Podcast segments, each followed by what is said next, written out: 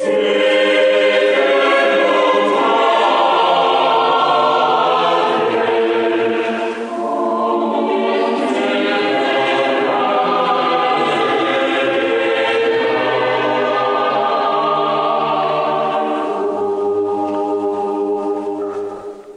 I'm Peter Adamson, and you're listening to the History of Philosophy podcast, brought to you with the support of the Philosophy Department at King's College London and the LMU in Munich, online at historyofphilosophy.net.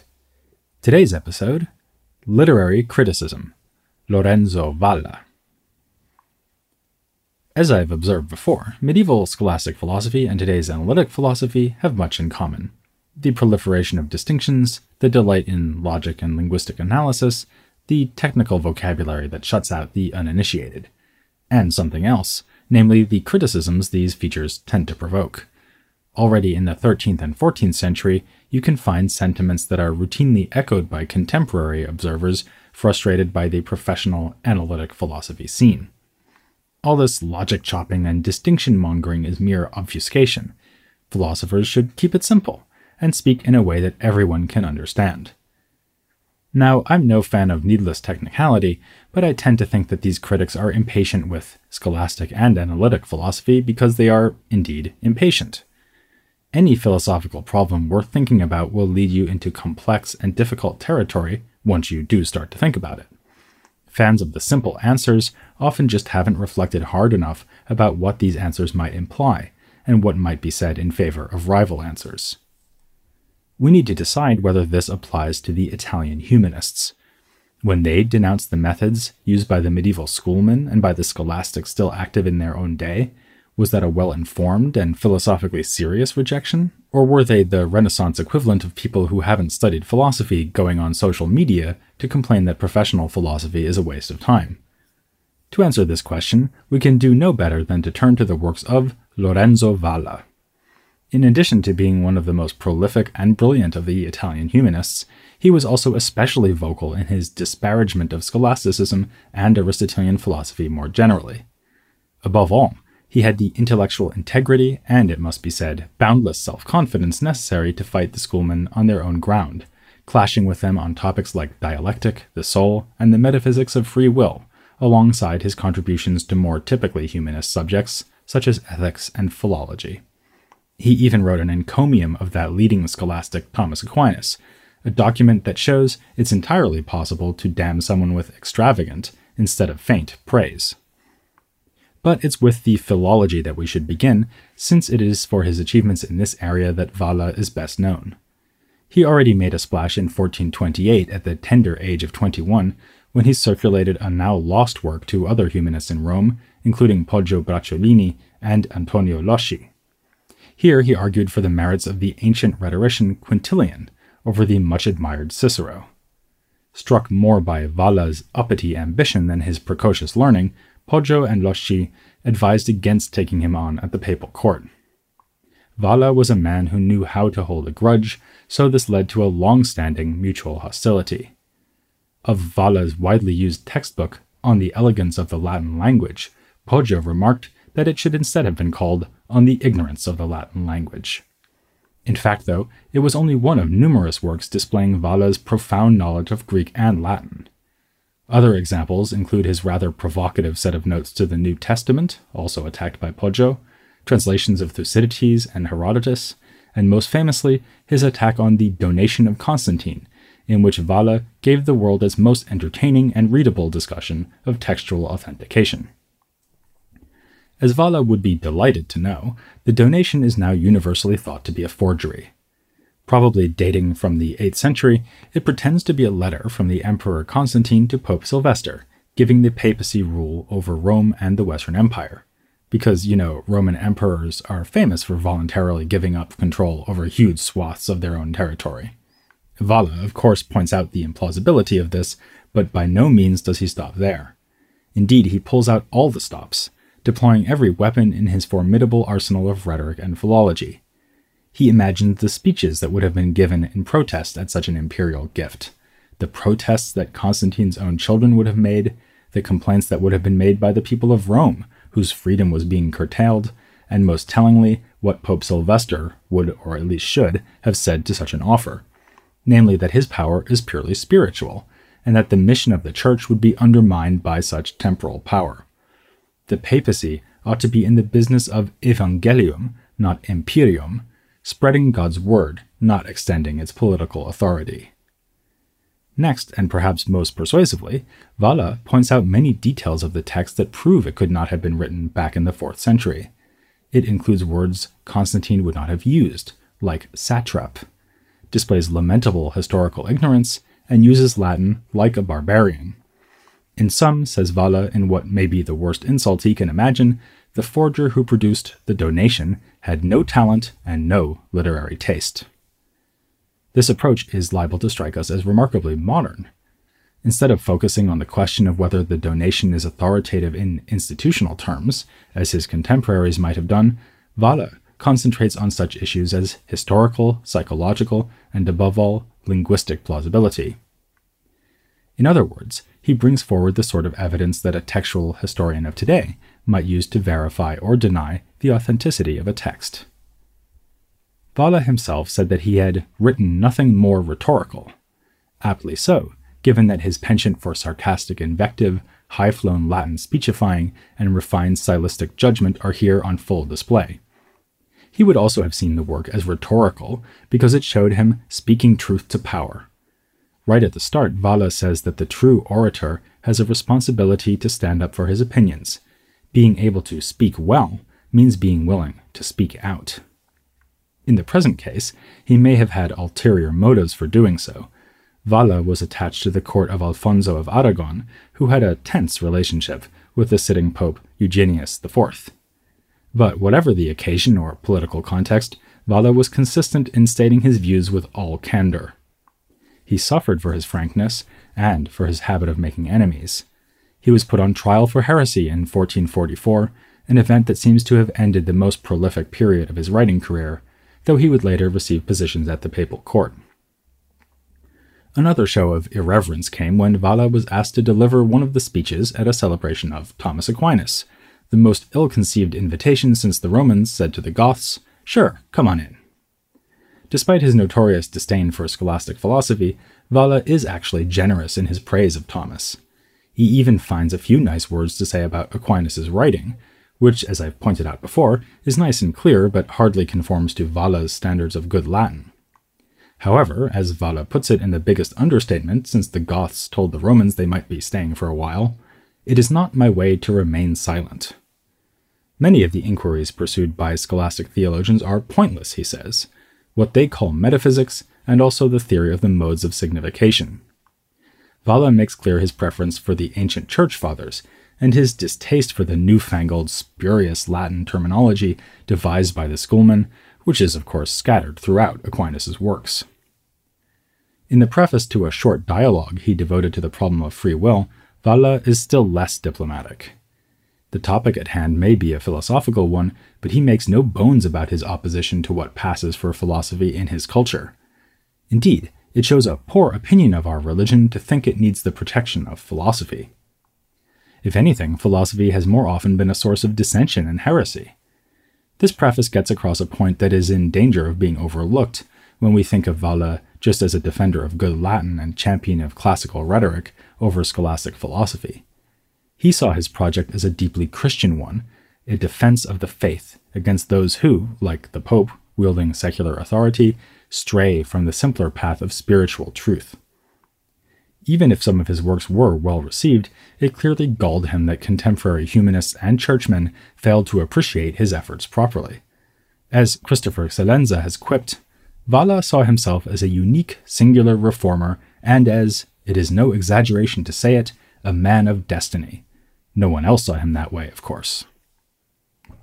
But the aspects of Valla's writing that annoyed his colleagues are precisely those that may appeal to us.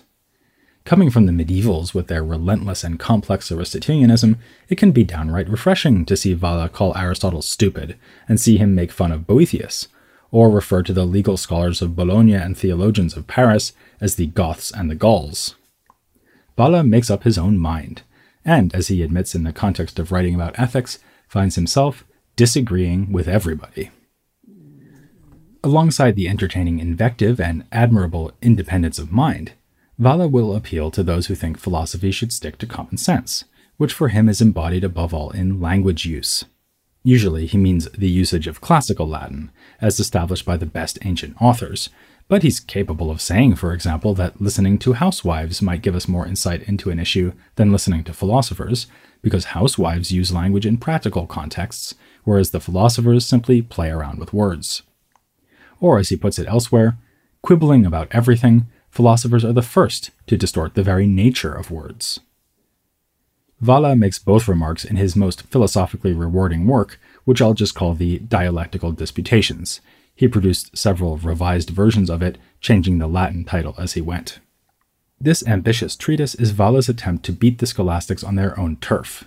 In particular, he contests their views on logical matters, but we know enough about medieval logic to realize that this will probably lead him into disputes about metaphysics and perhaps even natural philosophy. And so it proves, as the Disputations become a wide ranging attempt to dynamite the foundations of Aristotelian philosophy. For an alternative basis, Valla turns to Quintilian, whom he quotes at length and uses as a chief source for his own approach to logic and philosophy as a whole. One eye catching feature of this approach is Valla's reduction of the categories. As you'll remember, Aristotle and his followers classified all predicated terms into 10 types substance, quality, quantity, relation, time, place, and so on. Valla thinks he can make do with only three substance, quality, and action. This reflects his method of looking to linguistic usage for a guide. To oversimplify a bit, his three categories correspond to nouns, adjectives, and verbs. Of course, Valla is not the first to wonder whether 10 categories is too many. Already in antiquity, there were attempts to reduce the list, and just a century before him, the nominalist William of Ockham had taken his famous razor to Aristotle's scheme, yielding a nice short list of two categories substance and quality. But Valla is not a follower of Ockham. He has no stake in a nominalist or anti realist revision of categorical theory, and instead assumes that language is a guide to what is in fact out there in the world. Another more obviously metaphysical question tackled by Valla concerns the so called transcendentals, recognized in medieval scholasticism. These were features that cut across the division between categories. They included being, goodness, truth, unity. All predicates, it was claimed, manifest these transcendental properties, for the good reason that every way that anything might be derives ultimately from God. As pure being, goodness, truth, and unity, God bestows these features on everything he makes. But Valla thinks he can make do with less. There is only one transcendental, namely thing, in Latin res. And to speak of goodness, unity, and so on, is really only to talk about things. Again, he takes his cue from language, observing that the medievals allowed themselves to indulge in typical barbarisms in setting out their theory, like speaking of each thing as an ens, or that which is, or as an entity, an entitas. If a normal speaker of Latin really wanted to express this idea, he would instead just say res quae est, thing that is. This example, incidentally, shows that Valla is nothing if not consistent in his carping about scholastic verbiage. He also complains about the word ens, along with such artificial terms as entitas and quiditas, in the supposed encomium of Thomas Aquinas, and he can hardly believe the contortions that the Aristotelians get into when trying to explain how beings are at first potential and then caused to emerge into actuality. He writes, Will we say that this wood is a box in act? Has anyone ever talked that way? Who wouldn't laugh at anyone talking that way? And this is only the beginning of Valla's list of complaints. He doesn't buy the Aristotelian idea that virtue is a habit or settled disposition of character, because someone can on a single occasion display spectacular virtue, or for that matter, vice. You can permanently become an adulterer or murderer thanks to a single evil act. It's a bit like losing your virginity, and need not have nothing to do with permanent habits. Or what about the soul? Aristotle tries to convince us that the human soul is compounded of a rational part and two irrational parts which respectively possess the capacities we share with animals and plants. But this undermines the unity of our soul, underestimates the non human animals, and overestimates plants. Plants, for Valla, have no souls at all, since all they do is grow. After all, our hair grows. Well, mine doesn't, but maybe yours does. And no one thinks that their hair has its own soul. Animals, by contrast, have souls just like ours, because, as Valla's beloved Quintilian observed, they have thought and understanding to a certain extent. They even have the power of will, as we can see by considering such cases as the horse that decides which path it should take. Valla takes the opportunity here to show off his Greek skills. He observes that when the ancients called animals aloga, meaning things with no logos, they did not mean that animals have no reason or cannot think, but only that they cannot speak, because logos means both reason and speech. Usually, though, it's his Latin that Valla wants to show off and exploit in his demolition of scholastic theories. He has good fun with the artificial regimentation of Latin employed by the schoolmen, as with their arbitrary and ignorant rules about how to negate propositions, or their strange idea that not just might mean something other than unjust. When it comes to these so called modal notions that modify propositions by making them possible, necessary, or impossible, he thinks the scholastics were, in a sense, being profligate because you can actually get by just with possible and impossible, and in a sense, too restrictive, since there are many other such modifiers possible in good Latin, like easy, usual, or certain. He ventures into the most technical parts of their logic, wielding not so much Occam's razor as a machete of mockery. Why should they insist on arranging syllogistic arguments in certain arbitrary ways? This is just a matter of convention, like the way that Italians use a knife to slice away from themselves and the Spanish towards themselves.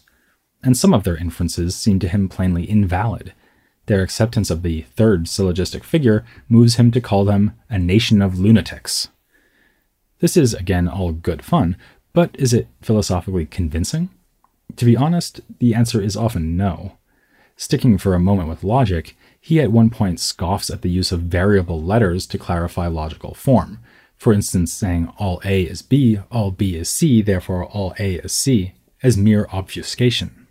Simple though it is, this device is in fact one of Aristotle's most brilliant and useful contributions to logic. Indeed, it has some claim to be the single most important breakthrough in the entire history of the discipline, since it allows us to isolate and consider logical form in itself, rather than giving possibly distracting concrete examples of argumentation. Yet Valla compares it to showing a prospective bride to a suitor in the dark in hopes he won't notice how ugly she is. In other cases, he falls into the trap I mentioned earlier of criticizing without thinking hard enough about what he is criticizing. His discussion of time and place offers supposed insights that Aristotelian philosophers had thought of and dealt with many times over. In still other cases, he simply reproduces scholastic solutions to philosophical problems without giving them credit for it. That short dialogue on free will I mentioned, for instance, simply restates the common 14th century position that God can foreknow an event without causing that event to happen or rendering it impossible that it not happen. As far as I can see, the only halfway original point brought forward by Valla is that someone who had foreknowledge could cause additional problems by explicitly predicting what will happen to the person involved. It's fine for God to know I will eat eggs for breakfast tomorrow, but if he tells me I shall do so, then I would paradoxically be in a position to render his foreknowledge false, just out of spite. And parenthetically, let me mention that here Valla has put his finger on the fatal problem with the plot of the movie Minority Report. Perhaps the greatest irony is that for all his anti Aristotelian rhetoric, Valla is in many ways close to Aristotle in approach and philosophical temperament. Consider again the dispute over the categories. Aristotle, too, thought we should divide up the categories by considering language use. Had Valla been more generous, he might have admitted that he was following Aristotle's strategy, but updating the account in the light of better grammatical theory. One specialist on Renaissance rhetorical theories, Peter Mack, has written that Valla was too disrespectful to Aristotle to succeed as an Aristotelian, and too dependent on him to succeed in presenting a wholly different solution. I think that gets him about right, though we should add that Valla was not only a critic. His impertinence towards Aristotle is matched by his deep respect for Latin classical authors, especially Quintilian, whose works are quite literally unimprovable in his eyes. Valla should thus be credited with conceiving an ambitious positive project, as well as a negative critical one.